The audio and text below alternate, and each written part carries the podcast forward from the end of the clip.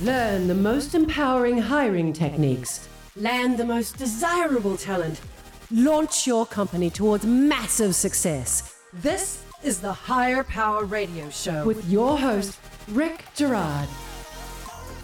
Amazon's leadership principles, that is their core values, have been the most critical element in their unprecedented success. Value alignment first, skills second. So why is this not a standard practice among all up-and-coming startups? The reason I believe is that leaders then become accountable for their actions, especially when they misbehave. Without values, it's easy to hide, it's easy to rationalize bad decisions, and easier to deflect blame when the shit hits the fan. This is why nine out of ten startups fail. Without the right people, your company will not be able to execute. And the right people are attracted to more than just money. They want growth, structure, and purpose. When your company demonstrates that none of these elements are present, the A players run. And you're left with the people who are willing to take the job.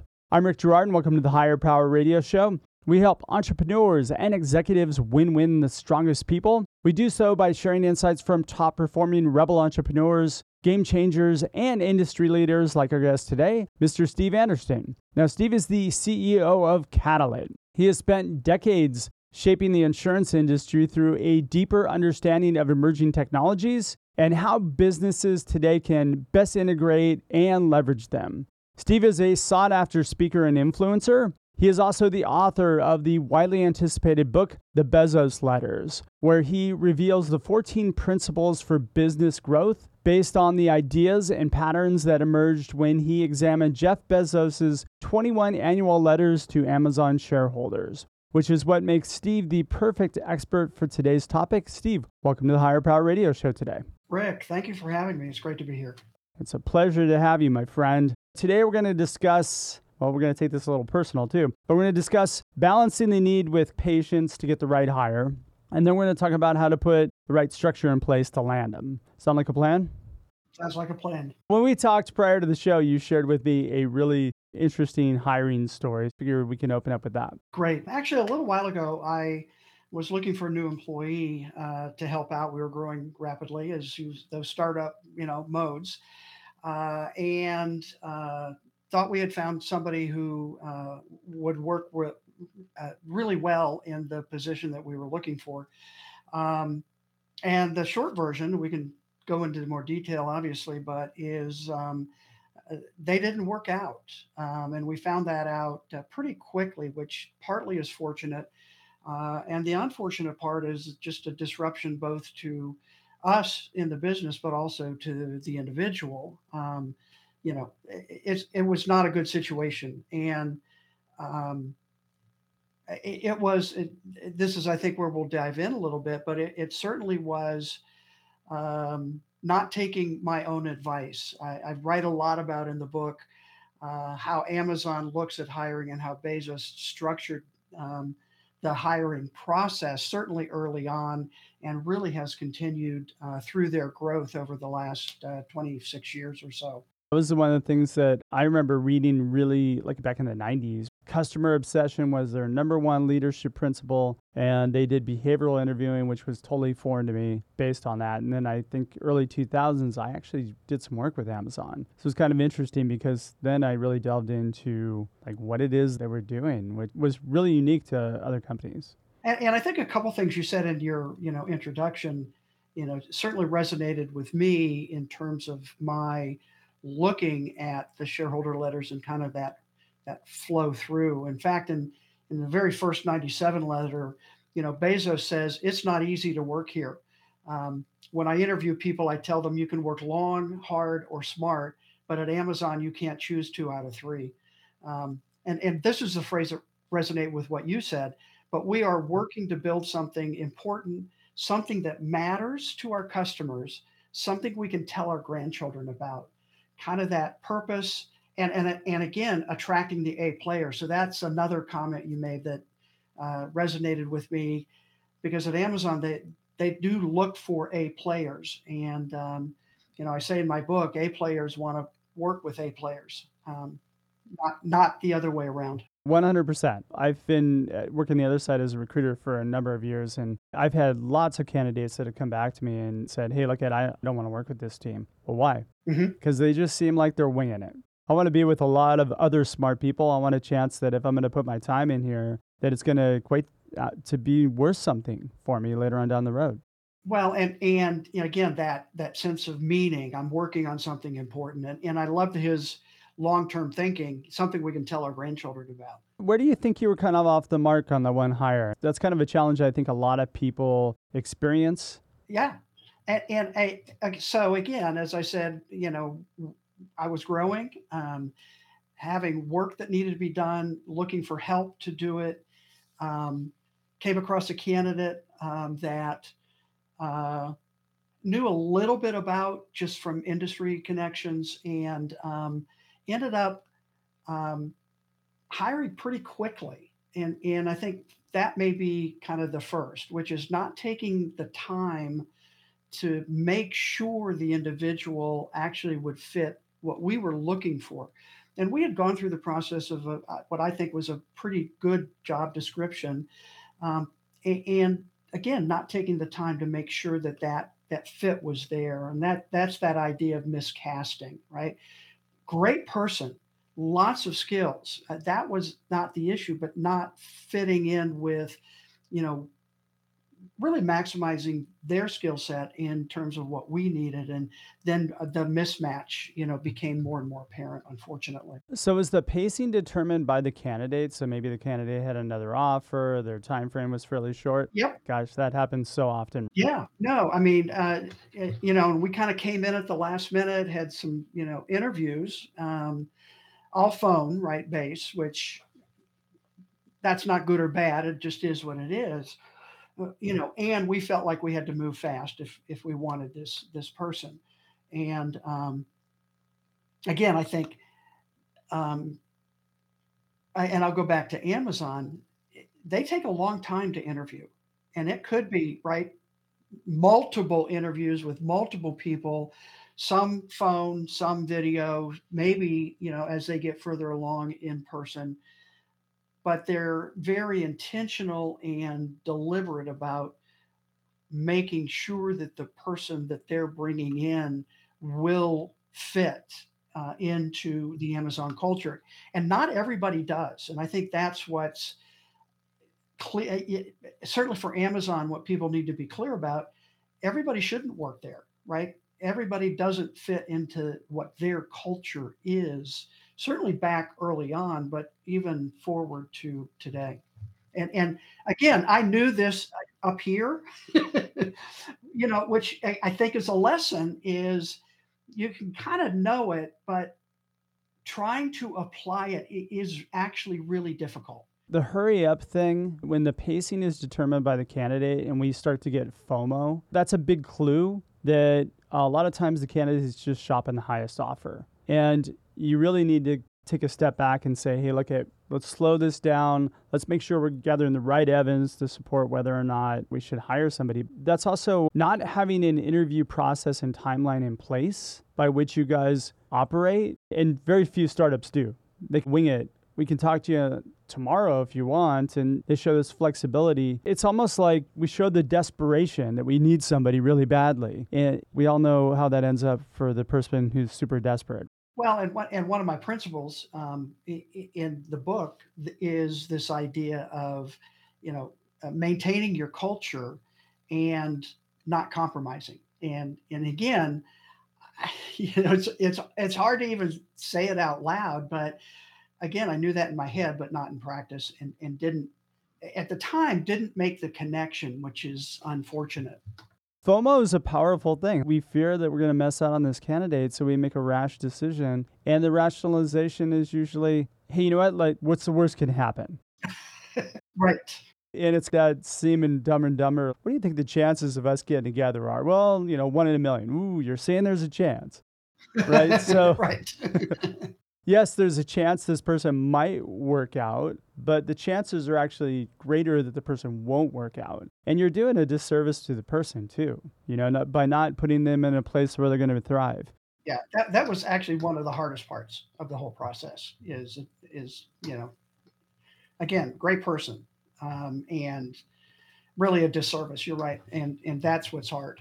The intention of the interview is really to understand, extract evidence to support whether or not we are going to be a place where this person's going to thrive. Not can this person do the work? And I think that's the hard part to really wrap your head around. The mindset of people has changed. It's not about somebody just coming in and doing the work and being happy because you pay them. There's got to be something bigger that's going to keep them around. Correct.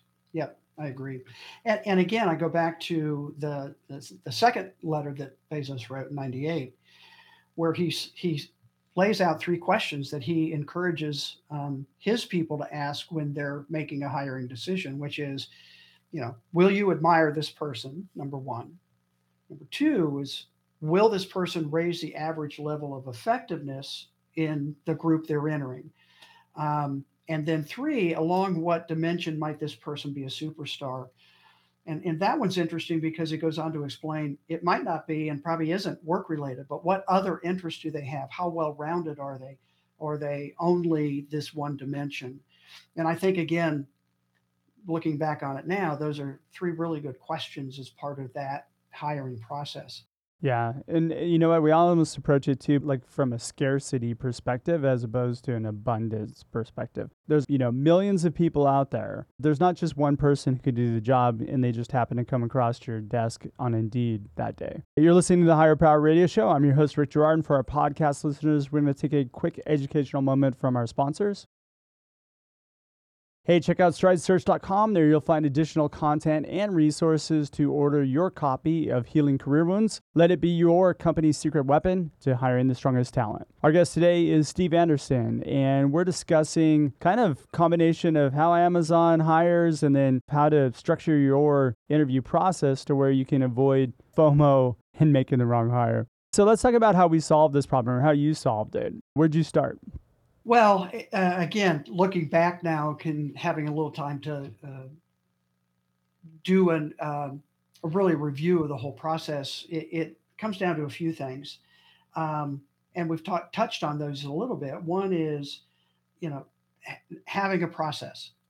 Um, and, and as you say, new startup, lots of exciting things going on, lots of different needs in the business, but taking the time to determine and figure out, okay, what is the process we should use? And certainly you could use either Amazon or somebody else as a template to at least start asking. But even, you know, what are the right questions to ask to get to what are the skills and capabilities of the individual? Certainly you want to know that. Uh, but also, you know, again, I like that, you know, what else do they bring into the group? And, you know, he says later in an, another letter that, you know, he hopes employees now say, I'm glad I got in when I did in the past because I don't think I could make it now.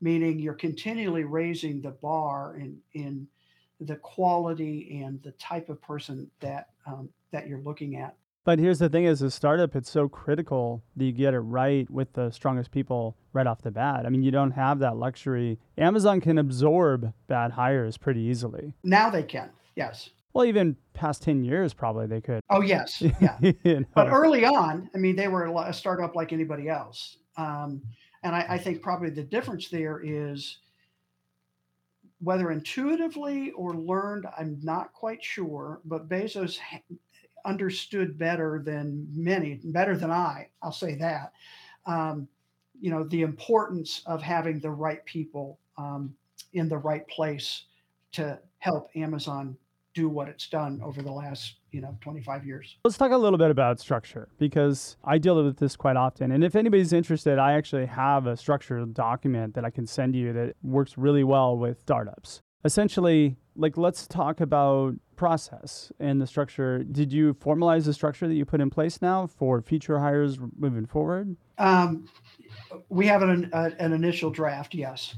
Uh, it's it's it's I, I call it a work in progress because uh, we'll be looking, you know, for additional people here over probably the next few months. So it's top of mind right now to try and uh, get some structure around the process so we um, learn from mistakes made in the past. What's important is that you have the stages. First conversation is a phone screen, or a, we call it a discovery call, right? We want to understand whether or not somebody's positioned right for the organization, or whether or not we have an A, B, or C player. Then you want to go to like interview number one, interview number two, interview number three, and have a timeline attached to what those look like.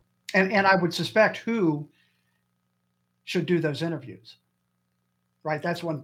That's what I'm, you know, part of what I'm looking at is, okay, is it, it's not, I don't want it all just to be me. I want other opinions and other viewpoints on the, the people that, uh, that we're considering. You want to empower your people to make the decisions. You should come in at the end of the process. It's not about you doing all the work, because your team is going to have to work with them on a day-to-day basis. But the challenge that I often see is that we don't train our people on how to conduct the interview. So we just assume something magical is happening when the two people start talking. But I've experienced people just having conversations about baseball for forty-five minutes and said, oh, this this person's great. We should hire them. We have a lot in common. We went to the same school. Yeah. And, and you know, that's part about the intentionality and the process of making sure you're asking the right questions and, and, and getting the, I, I wouldn't even call it the right information. That's part of it, but the right feel for who they are as a person. And again, will they raise the average effectiveness? I mean, are they going to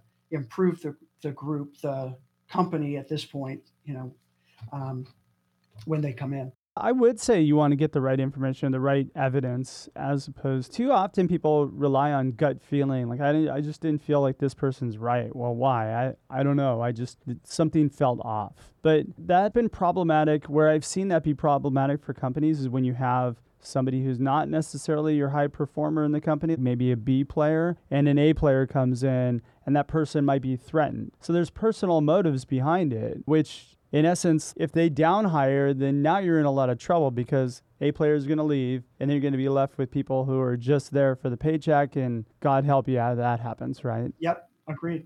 Yeah. yeah. And, and, and, and we did use, you know, some testing uh, around, again, um, Uh, I wouldn't say skills, personality, um, fit, et cetera. Um, and, and those are, again, information, right? Tools that you can use to get a better sense for what's the, again, what's happening with the person and how they might fit with the other team members.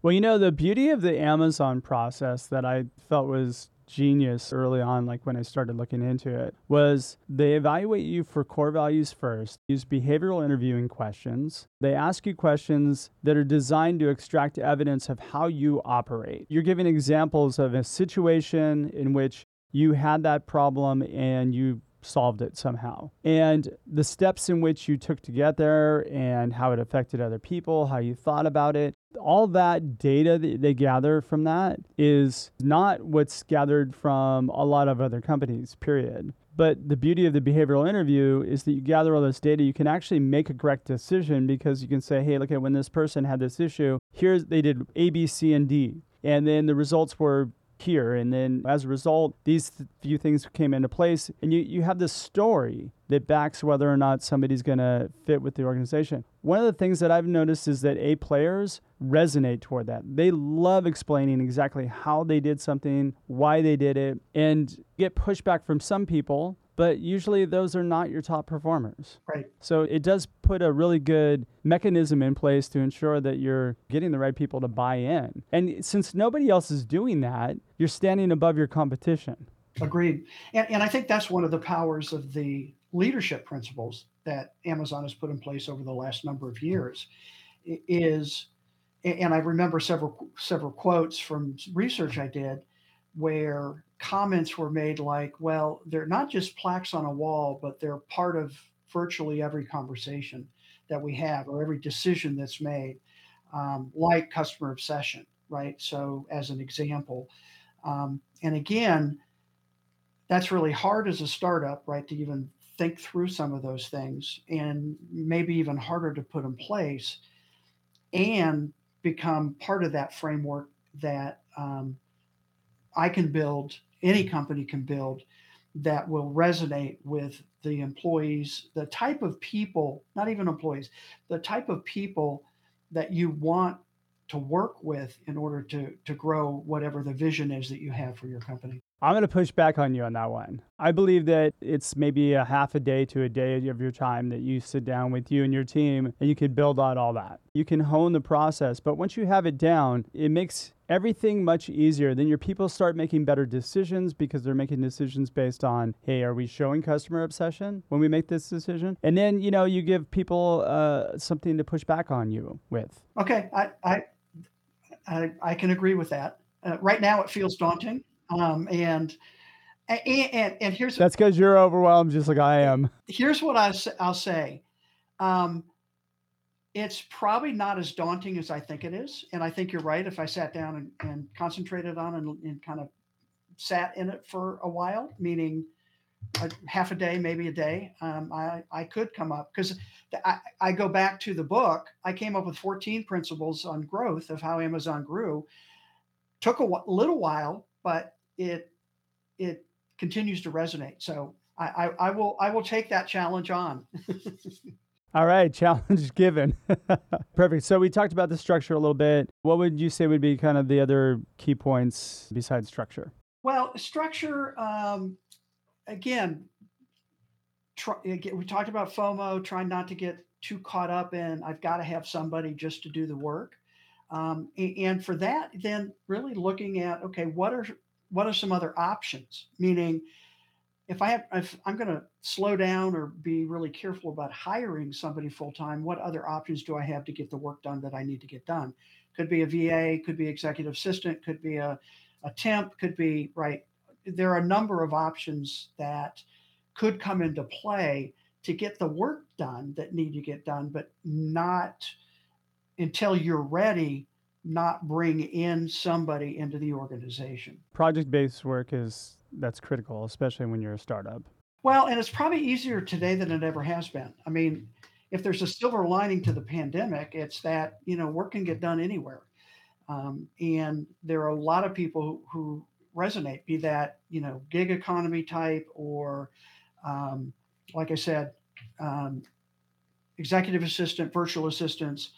Lots of companies out there that can um, help fill in on a project basis or just on an hourly basis to do more administrative work. And we've done that a lot at Catalyst, is offloading administrative stuff to others so that the people can work, um, my team can work on what they're really good at. And so we're really trying to be focused and intentional about getting rid of what you don't like so that you can spend your time on what you you resonate with and, and you're really good at. Here's something I've learned from this experience. You definitely have to interview those people just like you are an employee. Don't get caught up in FOMO, for sure, because if you're working through an agency a lot of time, well, look, at, you need to make a decision on this person quickly. They have the skills you need, and, and you have to really kind of put your foot down and go, hey, that's not how it works. I definitely did the interview process with uh, with the individual that uh, that I'm I'm working with now, so I agree with that. So after structure, anything else that, that you kind of put in play that could be helpful for the audience? Well, I think um, what I want to say is checking. I I, I hesitate to say checking references because that's fraught, but but talking to people, you know, if you're in an industry that's small, just talking to people that that you either through your research or know that the person that you're looking at uh, might have interactions with, and just have a conversation with them, um, and, and just get some feedback. And, and at the same time, be careful of that feedback, um, because it it um, it might not tell you what you need to know today in order to determine that that person's the right fit. So that's kind of two sides to the same coin on that one. All right, Steve, shoot, we're getting pretty close on time. What would be two or three key takeaways you can give the audience that can plug into their business today? Well, again, we've talked about uh, hire slow, um, have a process so you can, one, repeat it, and and two, have a higher chance of finding the best individual Uh, for what you need done. Um, and three, uh, I would say train your team. I mean, have them part of that process. Um, even as small as we are, we're not very many people right now, but getting them involved, because as, as you said, they're going to have to work with them too. So I, I think those are kind of three quick things that um, I hopefully will learn. It's all a learning process. All right, Steve, thanks so much for your time and investment today. And I want to welcome you to the Higher Power Radio community. What would be the best way in which members of our community can reach you? Well, my main uh, social media platform is LinkedIn. Uh, I have quite a few followers there. And uh, Steve Anderson, you might bring it up, or Steve Anderson Insurance, uh, because of my insurance and risk management background. And the website for the book, if you're interested, is the bezos letters dot com. So I want to thank our listening audience for tuning in to this week's episode of Higher Power. Quick thanks to our team, Brian Colburn, Ayla Gerard, and Andrea Ballin. If you're listening to the podcast, please subscribe, review, and share. After all, this show's for you, and we want to continue to bring valuable content that you can use in your business week after week. You can join the Higher Power Radio community at higher, H I R E, power, P O W E R, radio, R A D I O dot com, or you can drop me an email at Rick at stride search dot com. Tune in next Tuesday. Our guest is going to be Tom Brunskill. He is the co-founder and C E O of Forage. I'm your host, Rick Girard, and you have been listening to the Higher Power Radio Show. Aloha.